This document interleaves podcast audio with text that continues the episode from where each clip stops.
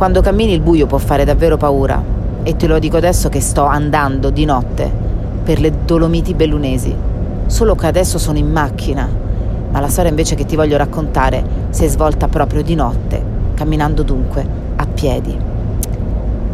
Era l'estate del 2018, 13 agosto di quell'anno. Stavo percorrendo una delle vie verso Santiago, il cammino primitivo. Il cammino di Santiago primitivo è stato uno dei vari cammini che ho fatto ma è rimasto speciale per me anche per la tappa che ti sto per raccontare. Dovevo fare più di 46 km e per farla tutta dovevo svegliarmi veramente presto. Così puntai la sveglia alle 4 del mattino. Quello che non potevo immaginare è che alle 4 del mattino, quando inizi una tappa, non hai idea del tipo di percorso che ti aspetta e di come il percorso risuona riluce nel chiarore e nell'oscurità della notte. Mi svegliai alle 4, uscii piano piano dalla stanza per non disturbare i miei compagni di cammino, compagni per un giorno si intende perché il cammino va fatto da soli e quindi da sola ero partita e da sola sei arrivata. Mi affaccio fuori della stanza, c'era un tipo che era affacciato, che guardava anche lui fuori della porta. Gli chiedo in inglese, perché era visibilmente straniero, se anche lui si volesse mettere in marcia a quell'ora. Invece lui mi rispose no, sto soltanto guardando le stelle cadenti. Mi ricordo dunque che, che quelli erano i giorni di San Lorenzo e visto che dal gennaio 2017, dal 10 gennaio 2017, mio papà è diventato una stella, guardai in cielo, feci una piccola preghiera, un'invocazione al mio babbo. Papà, proteggimi tu oggi. E proprio in quel momento una fiammata dal cielo, una stella cadente enorme, verticale, piombò praticamente sopra di me, davanti a me. Mi sentii protetta per quella che era un'impresa che sembrava davvero essere tale, perché di lì a poco, di lì a pochi minuti, mi dovetti inoltrare nel bosco, nel bosco di notte. E quindi l'esperienza vista così sembrava proprio da Blair Witch Project, perché il bosco di notte assume tutta un'altra geometria.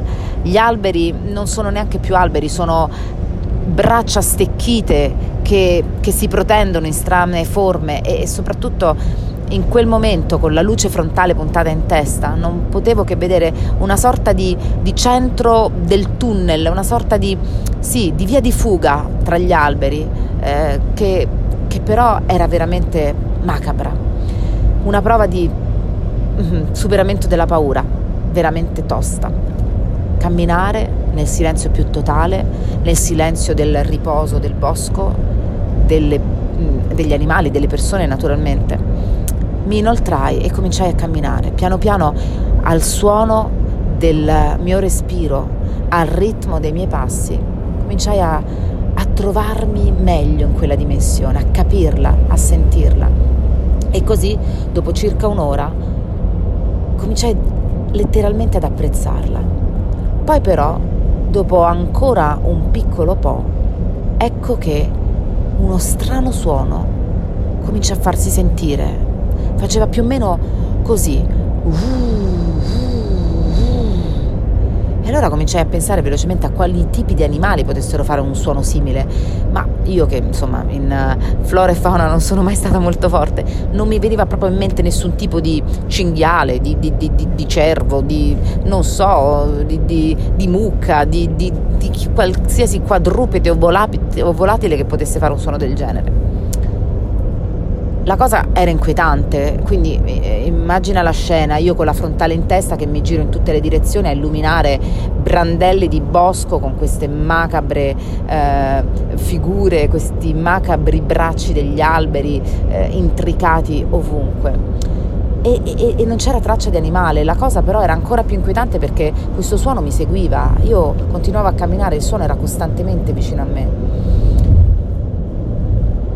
avevo due scelte a quel punto, o terrorizzarmi del tutto, mettermi a urlare, fermarmi, magari eh, raggomitolarmi in terra in attesa dell'alba, eh, pregare, piangere, chissà che cosa, oppure rilassarmi, Se non c'è soluzione non c'è problema, dice un vecchio adagio, ed era proprio così la situazione.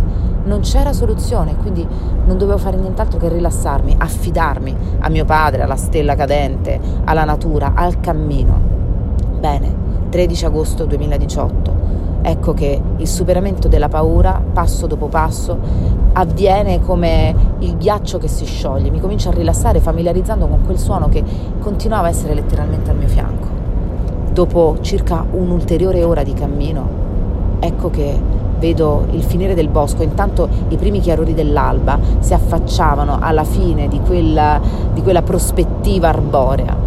Esco dal bosco, mi giro verso destra, da dove proveniva quel rumore, e spuntano le pale eoliche. Ebbene sì, non potevo certo prevedere che quella notte sarebbe stata la mia battaglia contro i mulini a vento. Penso a Don Quixote, penso a quante paure nella nostra vita non sono altro che mulini a vento. Ed ora, ogni volta che vado nel bosco, ogni volta che cammino nel buio, ogni volta che qualcosa di sinistro accade, io so che, che quella paura si può disvelare in un altro, in un nuovo, con una nuova forma, mulino a vento.